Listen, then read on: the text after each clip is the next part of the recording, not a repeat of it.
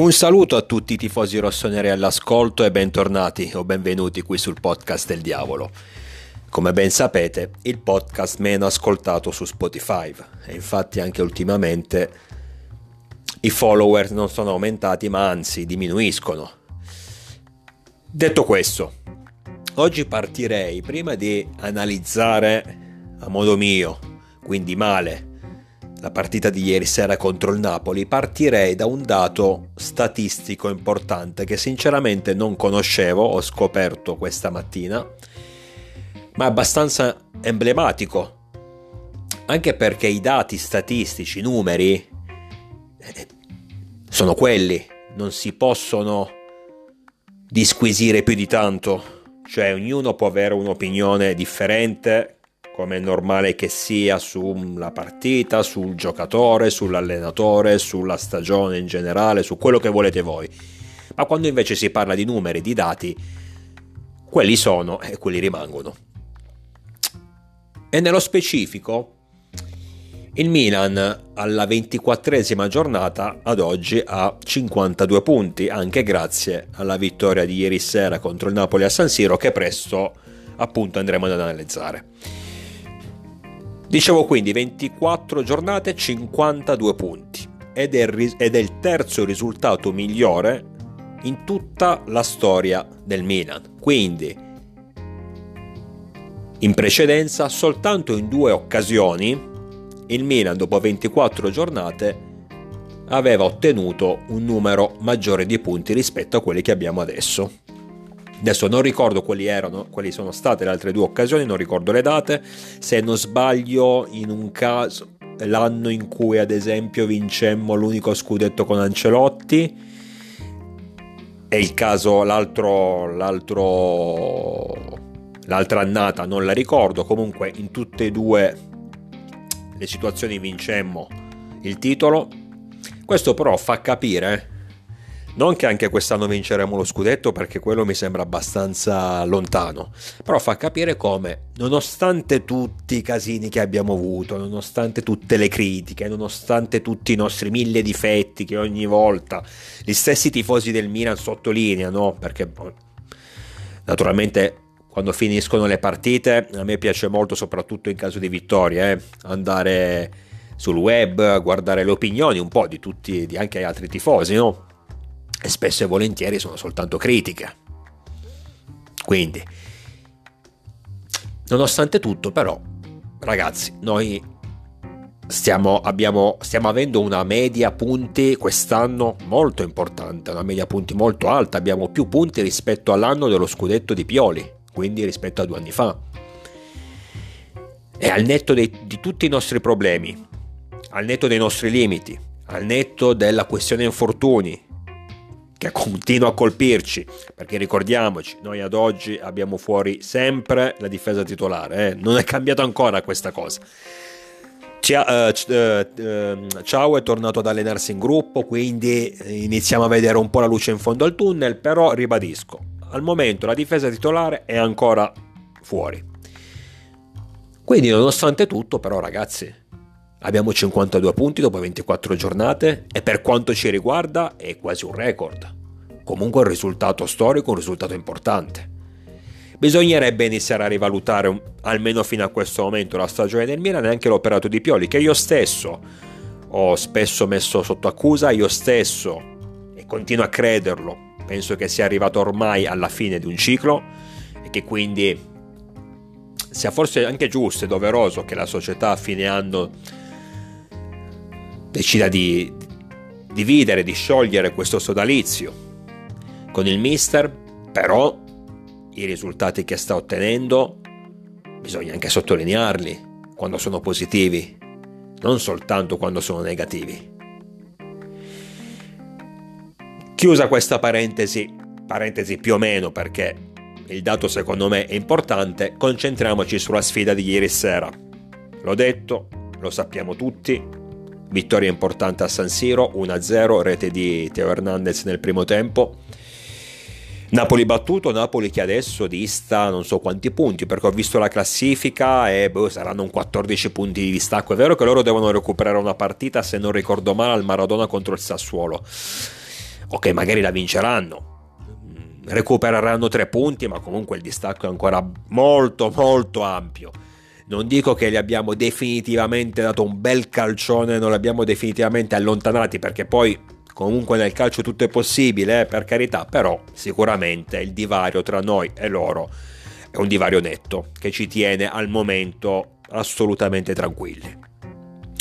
Partita che innanzitutto è finita 1-0 e voi direte, beh, quindi, quindi un paio di palle, perché a forza di dire parlo per me stesso, di chiedere alla squadra, per favore, e basta andarsi ad ascoltare gli ultimi podcast che ho registrato, a forza di chiedere alla squadra, per favore, al mister anche, regalateci qualche partita tranquilla, senza colpi di scena, senza mh, mm, cambi di risultato continui, ma una partita in cui magari vinciamo 1-0, non dico senza subire nulla, senza rischiare nulla, non chiedo questo, però una partita relativamente agiata, una partita dove passi in vantaggio e riesci a tenere il risultato fino alla fine. Pensavo che non, non, sarebbe mai potuto succedere contro il Napoli, perché comunque il Napoli è una squadra che ti concede in difesa, tanto però è anche, nonostante Osimen non sia ancora disponibile, perché proprio ieri hanno giocato tra l'altro insieme a Ciuquese la Nigeria ha giocato la finale di Coppa d'Africa tra, tra l'altro persa contro il, um, la Costa d'Avorio in finale quindi nonostante non ci sia ancora Osimen però l'attacco del Napoli secondo me rimane un buon attacco non come lo scorso anno adesso non torno sul discorso del Napoli della passata stagione ma comunque rimane un attacco importante quindi non mi sarei mai aspettato che Milan-Napoli potesse finire 1-0. Che potessimo vincere? Sì, assolutamente. Anzi, lo dico tranquillamente, adesso poi è normale, è facile. Partita finita, è facile fare pronostici, però lo dico tranquillamente, io ero abbastanza fiducioso ma ribadisco che, fosse, che sarebbe finita 1-0 non ci avrei speso neanche 5 centesimi, non ci avrei scommesso neanche 5 centesimi. Ho detto qua un gol ce lo fanno, secondo me anche due, poi magari non ne facciamo 3 o 4, però almeno uno o due gol ce li fanno. E invece, incredibilmente, passiamo in vantaggio contro Hernandez, tra l'altro bellissima azione avviata da Giroud con... Um, palla Leao che riesce a trovare un varco preciso per Teo Hernandez che si trova davanti a Gollini, il portiere del Napoli ma comunque sia, non era proprio davanti alla porta, era abbastanza defilato, quindi bravo Teo a infilare il portiere avversario trovando lo spazio giusto. Quindi gol, gol tutta, cioè perfetto il passaggio di, di, di, Leao che lo ha messo a tu per tu con ha messo Teo a tu per tu con il portiere avversario, ma ripeto, Teo è stato bravissimo a trovare lo spazio giusto per infilare il Napoli e per portarci in vantaggio. Vantaggio, e io sinceramente non ho neanche esultato.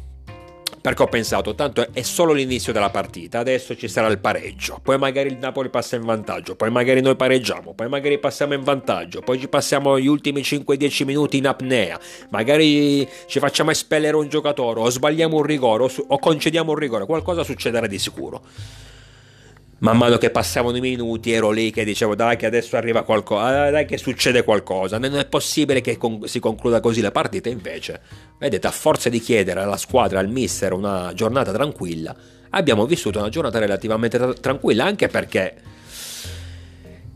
bisogna anche considerare l'avversario. Cioè, è vero che qualcosina abbiamo rischiato, forse i punti, il pareggio non sarebbe neanche stato il risultato più sbagliato, non, ci, non, avremmo avuto da recriminare se fosse finita in pareggio. Però ribadisco, devi considerare l'avversario. Il Napoli quest'anno non sta andando bene, lo sappiamo benissimo, ma rimane sempre una, una squadra importante, una squadra che può metterti in difficoltà. Quindi sperare di non rischiare assolutamente nulla era abbastanza un'utopia. Però sostanzialmente non è, che avessi, non è che abbiamo, a parte l'azione, la prima azione della partita, quella di Simeone che ha scheggiato il palo su un bel passaggio di Faraschelia eh, in mezzo all'area. A parte quella, quella situazione lì, dopo 10 minuti circa, per il resto il Napoli ha solo tiri da fuori. Cioè l'azione più importante è stata su un nostro errore, che in realtà neanche un errore sarebbe stato un gol fortunoso del Napoli, cioè un'autorete fortunosa a favore del Napoli. cross in mezzo di un giocatore avversario, Simic, cioè la palla colpisce Simic e, e va a finire sul palo con uh, Magnan quasi spiazzato. Ma avessero segnato in quel modo, ripeto, sarebbe stato un colpo di fortuna. Per il resto soltanto tiri da fuori, pericolosi, mi, in mente, mi vengono in mente... Oh, tiri da fuori o tiri, tiri dal limite dell'area, pericolosi mi vengono in mente quelli di Politano nel secondo tempo, quelli di Di Lorenzo, sempre su quell'azione lì del palo di Simic. Però finisce lì, azioni personali, dove il Napoli in sé siamo cioè, più che altro siamo stati bravi a non permettergli di costruire azioni importanti, ma concedendogli soltanto tiri da fuori. Quindi buona partita dei nostri ragazzi, non capisco le critiche, sono son sincero, ho, ho, sentito troppe critiche ieri.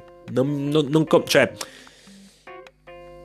pensa, ho pensato, se dopo una partita come quella col Frosinone della settimana precedente, dove siamo riusciti a vincere negli ultimissimi minuti, dove abbiamo rischiato, siamo passati in svantaggio per tra, lunghi tratti della partita, il Frosinone ha avuto il pallino del gioco, anche se in quel caso le due reti avversarie le abbiamo regalate completamente, ma comunque criticare una prestazione del genere ci sta, assolutamente, sono stato io il primo a criticarla, tant'è che mi sono tenuto i tre punti naturalmente, ma la, la, la partita, la prestazione, meglio dimenticarla, tranne per alcuni singoli. Però ieri contro il Napoli, ripeto, contro una signora squadra, non capisco, oh, non sarà stata la partita perfetta, per carità, eh? non hai vinto 3-0 o 4-0, assolutamente.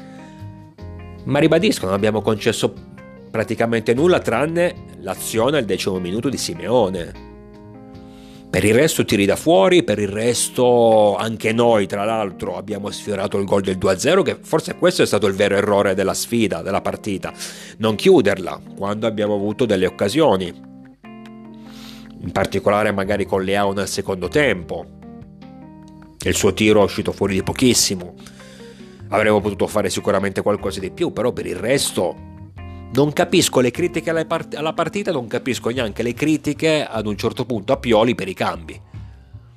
Non mi, mi pare che abbia fatto certo, alla fine i cambi che dovevano essere fatti. Ecco, forse sì, avrei dato più spazio a Okafor. Quello sì, un giocatore che io sinceramente metterei sempre, perché comunque ha dimostrato spesso anche nel momento in cui entra dalla panchina di, di saper essere pericoloso, di, di saper... Eh, essere decisivo. Ecco, quello sì. Poi tra l'altro con la difesa del Napoli un po' stanca, verso la fine le avrei dato spazio, però per il resto...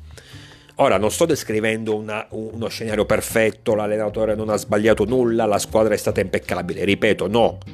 Ma considerando anche il valore dell'avversario, noi abbiamo fatto la nostra signora partita, che potrà finire in pareggio perché poi il, il, il calcio è questo Basta che il tuo avversario ti azzecca una giocata e la partita la pareggia, magari non riesci più a ribaltare il risultato, non riesci più a riportarti in avanti, sicuramente. Ma comunque penso che la partita, i tre punti siano giusti, ce li siamo meritati, ce li siamo guadagnati, ce li siamo cercati. Nel primo tempo la nostra prima azione è stata l'azione del gol, però è stata un'azione fatta bene, sicuramente provata in allenamento ti dimostra come la qualità in campo ci sia, perché un'azione del genere, Giroud, Leao, Teo Hernandez non la fai così casualmente, ma non solo l'hai studiata appunto, non solo l'hai allenata, ma hai anche i piedi per farla, anche le qualità per farla, per portarla a termine, sfiorando poi la rete in altre situazioni potevamo essere più cinici, potevamo essere più cattivi, forse ecco a livello offensivo ho visto un Milan meno impattante rispetto ad altre situazioni, ma comunque abbiamo compensato per quanto riguarda la fase difensiva dove invece siamo stati molto più attenti. Mi è piaciuto tantissimo Gabbia, altra partita di livello di Matteo, ma sono, penso di essere l'unico tra tutti i tifosi del Milan a non essere sorpreso perché io da tanto tempo l'ho detto, da prima che partisse in prestito per il eh, de- destinazione Villareal quest'estate, io dicevo Gabbia è un giocatore che secondo me ha solo bisogno di giocare, perché io lo vedevo anche quando, ripeto, prima del prestito al Villareal, quando giocava aveva la possibilità di farsi quelle 3-4 partite, perché magari si infortunava qualcuno, Non dico che era sempre il migliore in campo, ma faceva assolutamente la sua parte. Poi è normale che, dato che il 95% dei tifosi sono ignoranti, non sanno nulla di calcio e tra questi, 90, in questi 95% ci metto tantissimi tifosi del Milan, ve lo assicuro, basta leggere sui social, che per molti tifosi o ti chiami Beckenbauer o non vale un cazzo. Spesso è stato criticato Gabbia. E io mi chiedo come fai a criticare un giocatore che ti fa magari una partita ogni tre mesi? Cosa pretendi?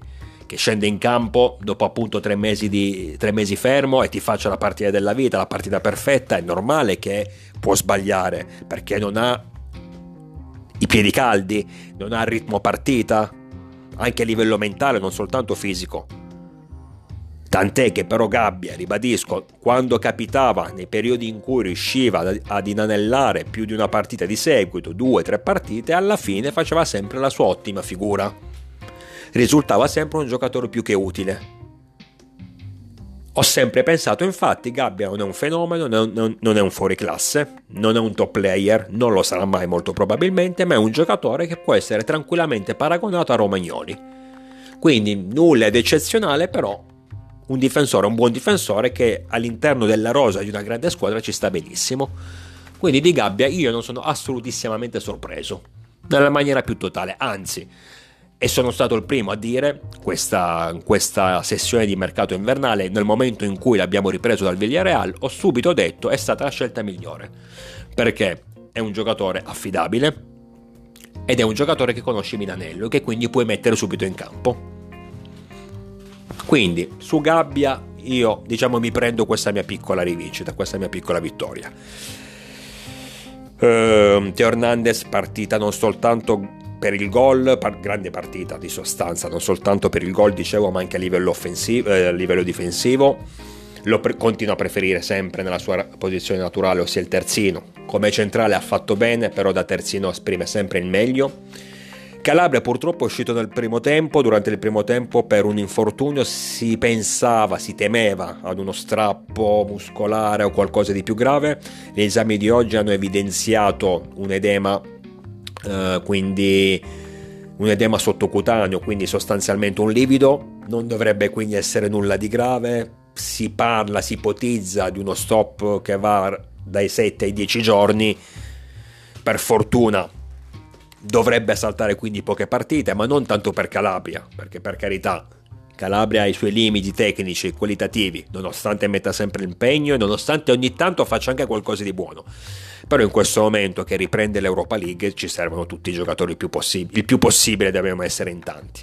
Ecco, perché non iniziamo adesso a riprendere con gli infortuni proprio adesso perché torneranno almeno finché siamo in Europa League, sperando il più possibile, non il più a lungo, torneranno le, le partite ogni 3-4 giorni, quindi abbiamo, più siamo meglio è. Quindi ottima infatti la notizia del ritorno in gruppo di Ciao e ci mettiamo anche la notizia del ritorno in gruppo di Caldara, perché Caldara ragazzi è ancora al Milan. Lo so che nessuno se, ne, se lo ricordava, però è ancora al Milan ed è tornato in gruppo. E secondo me vi dico anche che probabilmente lo vedremo in campo. Non dico spesso, ma lo vedremo in campo. Quindi eh, Calabria, ripeto, l'allarme dovrebbe essere rientrato. Adesso facciamo tutti gli scongiuri del caso, ma comunque non si parla né di uno strappo né di una lacerazione del muscolo, è un, un, um, un livido sottocutaneo, quindi qualcosa che può scomparire, può passare facilmente. O comunque non ha bisogno di tutto questo tempo per andare per, per guarire ecco. Eh, chi era ancora in difficoltà, su Kier eh, l'ho già detta tante volte la mia opinione, ossia che è un giocatore che deve essere dosato, un giocatore che non può farsi troppe partite nell'arco di un mese, neanche una partita a settimana, per lui sono già troppe, perché già se, se ti fa una partita alla settimana, già alla terza inizia ad essere in difficoltà. Fisicamente l'età è quella che è, quindi ha bisogno per forza di... è il primo che ha bisogno di rifiatare. Benasser rientrava uh, dall'infortunio, cioè più che rientrava dall'infortunio, ritrovava la titolarità dopo circa più di un anno e mezzo, se non ricordo male. Uh, si è visto che è quel giocatore che ti sa dare l'equilibrio, oltre a mettere in campo una grandissima qualità. lo voglio vedere con Reinders Love to Chick, voglio vedere i tre che si, si integrano perché secondo me possono davvero formare un centrocampo di grandissimo spessore. È vero che nel secondo tempo prima di essere sostituito commette una leggerezza che stava per portare al gol Simeone, in quel caso l'attaccante napoletano la spara alta, però il rischio c'è stato su un disimpegno sbagliato non da lui, che Benasser ti sbagli quelle, quelli, quei palloni è strano. È anche vero che comunque dopo tanto tempo ci può stare, eravamo nel secondo tempo, ci può stare che si è affiorata un po' la stanchezza, magari non era più lucidissimo, infatti tant'è che poco dopo il mister giustamente l'ha tolto. Ehm, Adli bene, mm, nulla di eccezionale comunque un giocatore che mi sta piacendo, nel senso un giocatore che nel momento in cui quest'anno spero, possa, spero stia trovando la sua dimensione, ha sicuramente molte più possibilità di giocare e dimostra di avere delle qualità, anche se deve, deve ancora migliorare nel corpo a corpo nel, quando viene attaccato dall'avversario e ha la palla tre piedi, però nel momento in cui ha quel metro di, mh, mm, di spazio per poter ragionare un, un minimo, riesce sempre, non dico sempre, ma comunque riesce spesso a creare delle situazioni importanti Loftus-Cheek non mi ha entusiasmato anche se forse c'era innanzitutto un rigore su di lui nel secondo tempo. Mi pare Rachmani fosse il giocatore avversario che ha commesso fallo. È vero che quei rigori lì, quelle spinte in area di rigore, 90% l'arbitro non te le fischia, però dovrebbero iniziare a cambiare il regolamento perché effettivamente dici, non è una cosa clamorosa, però lì Loftus-Cheek è in area di rigore ed è pronto a calciare in porta. Arriva, ripeto, mi pare fosse Rachmani, ma magari mi sbaglio. Comunque arriva il giocatore del Napoli dritto su di lui, neanche sulla palla. Non è stato un contrasto, un corpo a corpo. È, il giocatore del Napoli è andato dritto su, su Loftus-Cheek e l'ha spinto, l'ha buttato a terra Ripeto, non so per quale motivo, ma gli arbitri difficilmente te li fischiano, perché non viste tante di situazioni del genere. Ma dovrebbero iniziare a cambiare, perché qua, eh, ragazzi, vai, vai, direttamente sull'uomo, non puoi, non, non stai contrastando la palla. Comunque, la partita del, dell'inglese non mi ha entusiasmato, ma rimane sempre un giocatore importante. In avanti, uh, Giroud ha avviato la gol, l'azione del gol Mm, non ha avuto grandissime occasioni ieri Giroud per mettersi in mostra, non è stato forse servito in maniera adeguata o semplicemente non era la sua giornata, anche perché comunque Giroud ha bisogno di rifiatare, un po' come Kier, più resistenza fisica sicuramente il francese, ma pure lui eh, non può giocarle tutte. Leao non ha trovato la rete, però è fondamentale. Leao è, Leao è sempre fondamentale, ragazzi. Non, eh, noi, dobbiamo, noi dobbiamo capire che Sicuramente deve migliorare sotto porta, sicuramente uno con le sue qualità deve fare più gol. Non, è, non, sarà mai un centravanti, non sarà mai uno da 25-30 gol a stagione, o difficilmente sarà così, ma comunque qualche gol in più ce l'ha e lo deve fare. Però è importantissimo. Anche ieri serve l'assist a Teo, sfiora in più di un'occasione il gol, tra l'altro subito dopo la rete dell'1-0, tiro a giro che si stava, met- si stava, piantando nell'angolino, è stato bravo il portiere del Napoli a deviarla con, punt- con la punta delle dita, giocatore comunque fondamentale ragazzi. Va bene criticare tutto e tutti, ci sta per carità, però è sotto gli occhi è sotto gli occhi, sotto i nostri occhi quanto sia fondamentale questo giocatore che entra se non sempre, quasi sempre in tutte le azioni da gol. Può pure non segnare, ma comunque ti fornisce l'assist, comunque ti crea lo spazio Ehm, ti crea la superiorità numerica, ti crea lo spazio per il compagno, ti crea tante situazioni pericolose. È imprescindibile, non, non, capisco davvero come si possa criticare, come si possa dire no, ma mettiamolo in panchina, diamo spazio a qualcun altro, dai. Diamo spazio a qualcun altro nel momento in cui dovesse accusare un po' di stanchezza, Leo ci mancherebbe, pure lui è un essere umano, pure lui non può giocarle tutte, però. Criticare un, il nostro perno, il nostro motore a livello offensivo che quest'anno rispetto alle altre annate siamo meno Leao dipendenti, soprattutto rispetto scorso, allo scorso anno, ma comunque eh, non saremo dipendenti, ma ribadisco, andiamo a vedere gli assist eh, fatti, anche gol fatti, se non sbaglio tra assist e gol, almeno in campionato è arrivato a 17 azioni decisive. Cioè in 17 situazioni Leao, in 17 gol segnati dal Milan, Leao è stato decisivo. Eh, 17 sono tanti. Poi ribadisco, ne può segnare di più sicuramente, ne deve segnare di più sicuramente. Però metterlo in discussione mi pare un po' troppo severo.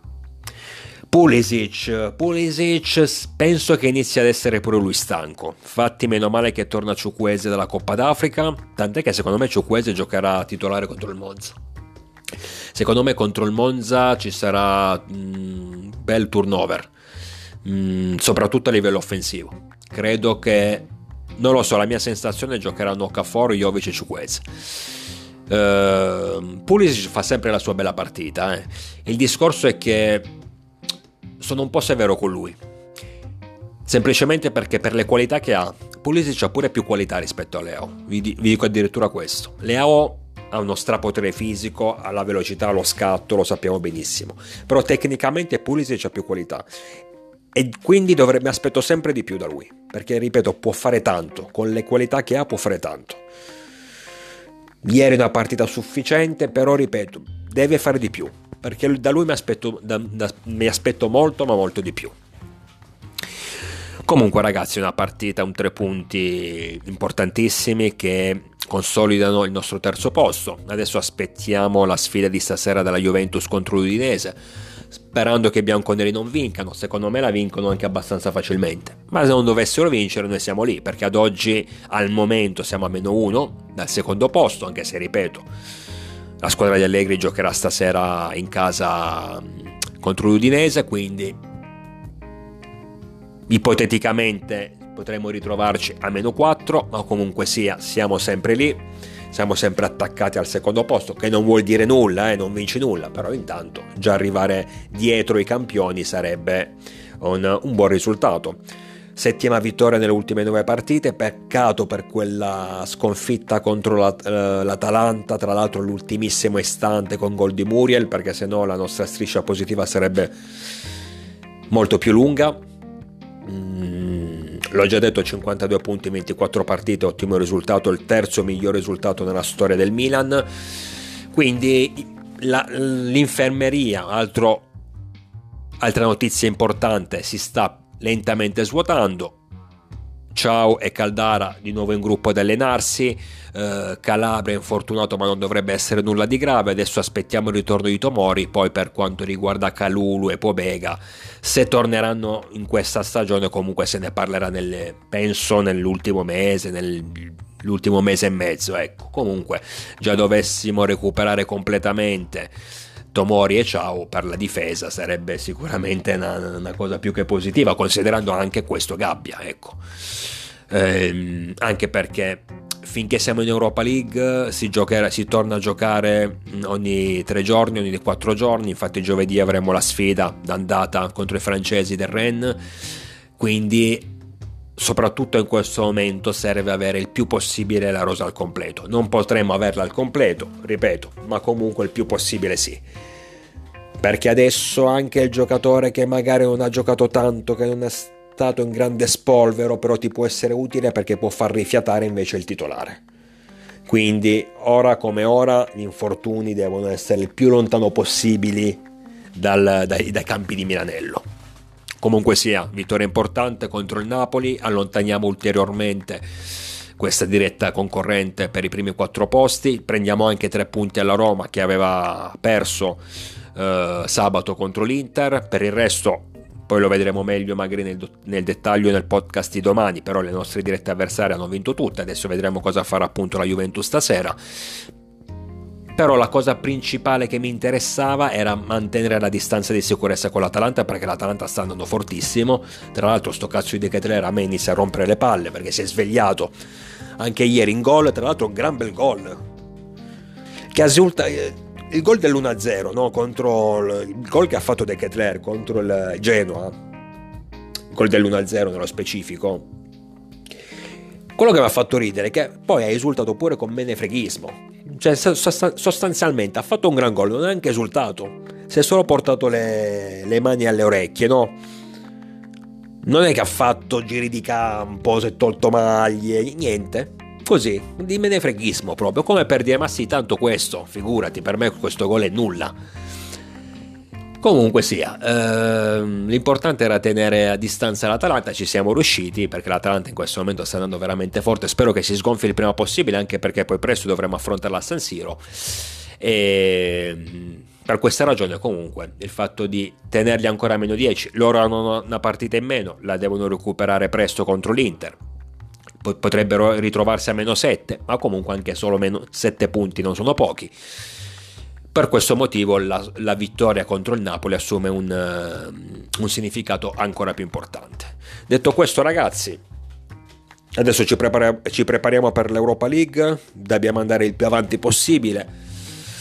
Se dovessimo trovare l'equilibrio anche con il rientro di alcuni giocatori titolari, soprattutto in difesa, allora potremo magari sperare davvero di potercela giocare fino alla fine. E già la partita contro il Rennes, il doppio turno contro il Rennes ci dirà, ci dirà tante cose. Innanzitutto ci dirà, ci farà capire se potremo continuare, perché se veniamo eliminati dal Rennes finisce subito l'Europa League e tanti saluti.